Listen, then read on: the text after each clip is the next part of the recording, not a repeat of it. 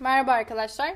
Bugün sizlerle beraber içerik üretiminde yapay zeka ile işbirliği yapılabilir mi sorusunu ele alarak aslında yapay zekanın tarihine, gelişmiş e, evrelerine ve benim aslında e, yapay zeka ve veri alanlarındaki e, kısaca eğitim alma hikayeme odaklanacağımız bir bölüm olacak.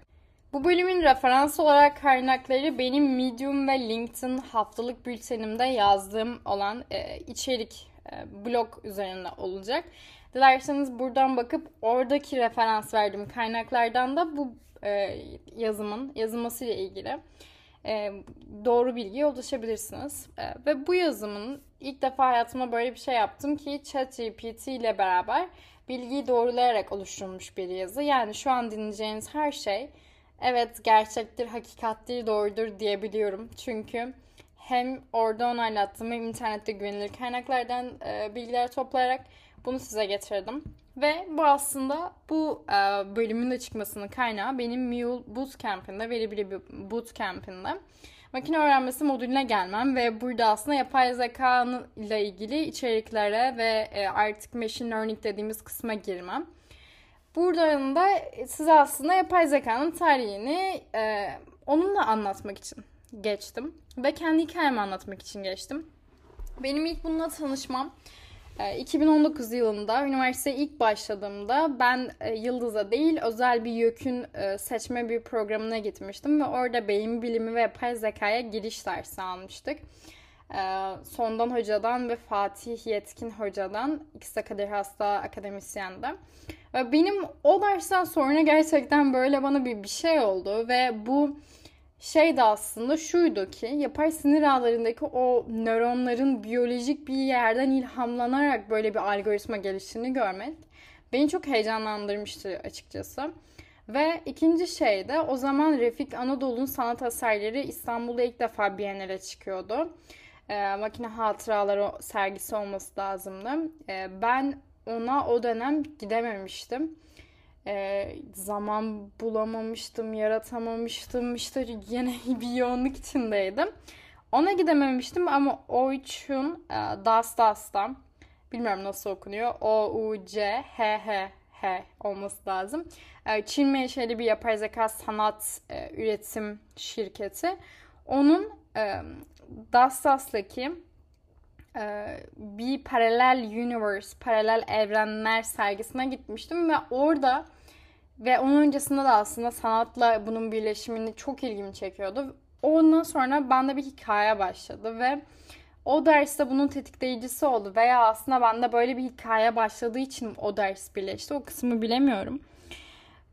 Yani ben şey oldum ya hani bu neymiş böyle ya? Hani çok ilginç gelmişti. Matematiksel bir şeyin bir hani algoritmik karşılığı olan bir şeyin sanat eserlerine dönüşmesi, zamanı bükmesi, hani bükme kavramını e, burada sanattaki bükme gibi kullanıyorum. Bükmesi, hani bu bizim algılarımızı değiştirmesi, biyolojiden esinlenmesi. Ben multidisiplinerliği çok seviyorum. Hani bir algoritma tasarlayan kişinin Gidip de mesela e, mesela Dali'nin de aslında bu OpenAI'nin diğer, ürünü olan ve diğer bölümlerde de anlattığım Dali'nin de çıkış kaynağı Wall-E filmi. Düşünün film endüstrisini izleyen bir birey ve aynı zamanda Salvador Dali yani sanattan etkilenen insanların algoritma ile birleşmesi. Bu beni çok etkiliyor. Dolayısıyla benim hikayemin aslında çıkış yeri aslında o ilk böyle dönüm cornerstone dediğimiz işte köşe taşı olan benim için şey o. Yani o sonrasında benim yolum biraz değişti. Ve buradaki aslında anlatacağım her şey ChatGPT işbirliğiyle bilgiyi doğrulamak amacıyla gerçekleştirilmiştir. Ve ben bunun insan ve algoritma bileşkesinin T insanı okuduğumdan farkına varmıştım. Çünkü Ufuk Tarhan bu kitabında özellikle kare kodlar içine alınarak sitelere diyerek yönlendirmeler yapılıyor. Ufuk Tarhan bu kitap içinde Futuristler Derneği'ni anlatıyor. Futurizmi anlatıyor.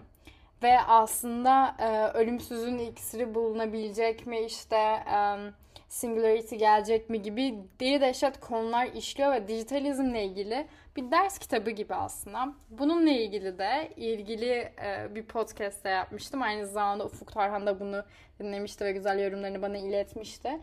Ona da benim kişisel podcast'im Şevalotar Podcast'ten erişebilirsiniz. Ve Ufuk Tarhan'ın şu sözü beni çok etkiliyor. Bu insanın teknolojilerinin gelişmesi sonucu geleceğimize dair kaygılardansa geleceğin tahmin edilmediği, tasarlandığını kabul etmemiz gerektiğini farkına varmamızı istiyor. Bu çok önemli bir nokta. Ben 2019'da e, ilk üniversiteye girdiğimde çoğu üniversiteye giren gibi veya aslında bu bence bilinçli olması gerekiyor diye düşünüyorum yani. Ben bir kaygı içindeydim. tamam okuduk da hani ne yapacağız yani hani girmeden de hani aslında başlamıştı. Bunun tamam hani oldu da ne yapacağım? Çünkü üniversite yetmiyor. Herkes şey diyor işte üniversiteler yetmiyor, üniversiteler yetmiyordu. Beni bir aslında bir kaygı şey yapmıştı ve aslında bu cümle benim çok etkili olmuştu. O kaygımı azaltmamda benim çok etkili, etkili olmuştu. E, çünkü üniversitede tasarlanacak bir süreç. Sen üniversite içinde yaptıkların şeyle oradaki örüntüleri izleyerek işte şu şunu alayım, şu eğitim alayım bu yolu çıkarayım, işte şunu yapayım, şunları üreteyim diyerek kendimize bir yol haritası aslında yapıp sonunda bu yaptıklarımızın hepsi bir girdi olarak girip sonra bir çıktı olarak işte iyi bir iş mi istiyorsunuz artık, bir iyi bir girişim kurmak mı istiyorsunuz? Neyse bu çok çıktı almamızı sağlayan bir süreç aslında en basite düşündüğümüz zaman. Dolayısıyla da aslında ki oradaki örüntüleri yapıp geleceğinizi tasarlayabilirsiniz. Gelecek kaygı duyulacak. Yani üniversite sonrasında bunu uyarlarsak kaygı duyulacak bir şey değil. Tahmin edeceksin, tasarlayacaksın, bakacaksın diğer insanlar ne yapmış. Onları yapmaya çalışacaksın. Bu şekilde bir şey. Ve bu bölüm e, bu bir seri şeklinde düşünüyorum ve bunun ilk e, kısmında da teknoloji nedir konusunu ele alacağız. Teknoloji nedir?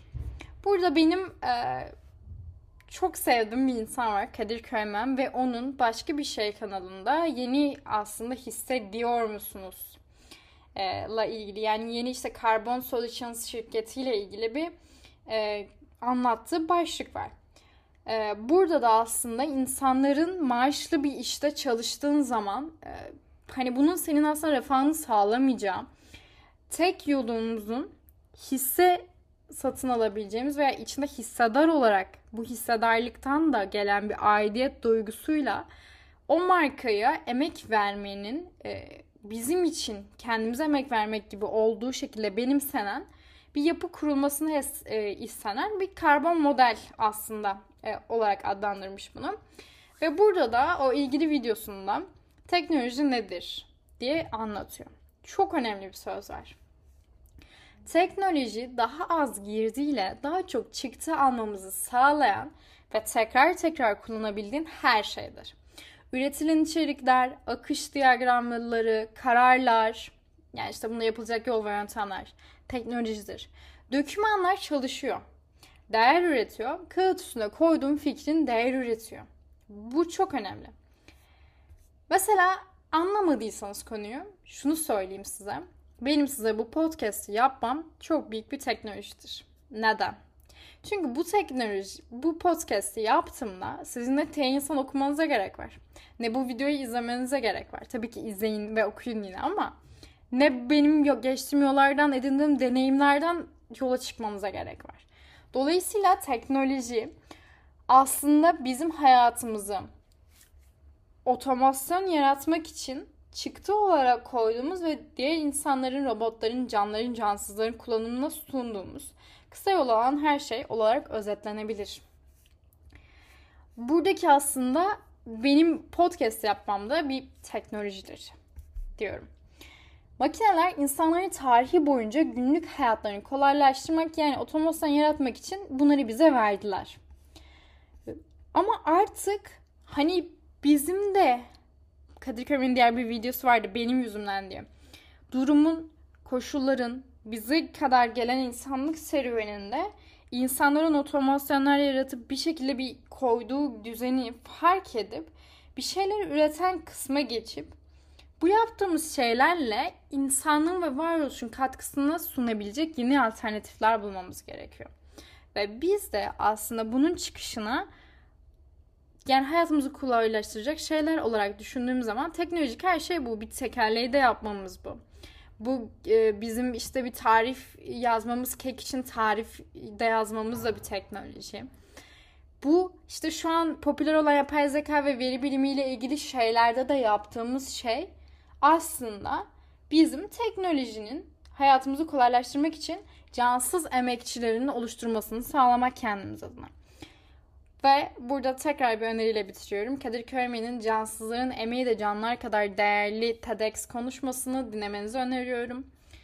Ve bu bölümün sonuna gelirken şunu demek istiyorum ki biz yıllardır insanlık olarak bir süreçteyiz. Cansızlar olarak bir süreçteyiz. İşte Matrix'in o dediğimiz iki dijital evren ve aslında normal evren e, dediğimiz şeylerde e, bunların hepsinin içinde öyle bir nokta bulmalıyız ki bizi biz yapan ve bizi kendimize anlatan ve kendimizi keşfettiğimiz diyerek hepinizin kendinizi keşfetmesi ve kendinizi tanıması üzerine bir yolda olmasının ve sevgiyle kalmasının dileğiyle bu bölümü bitiriyorum ve diğer bölümde yapay zekanın tarih çizelgesinden uzak tarihçesini inceleyeceğiz sizle. Görüşmek üzere.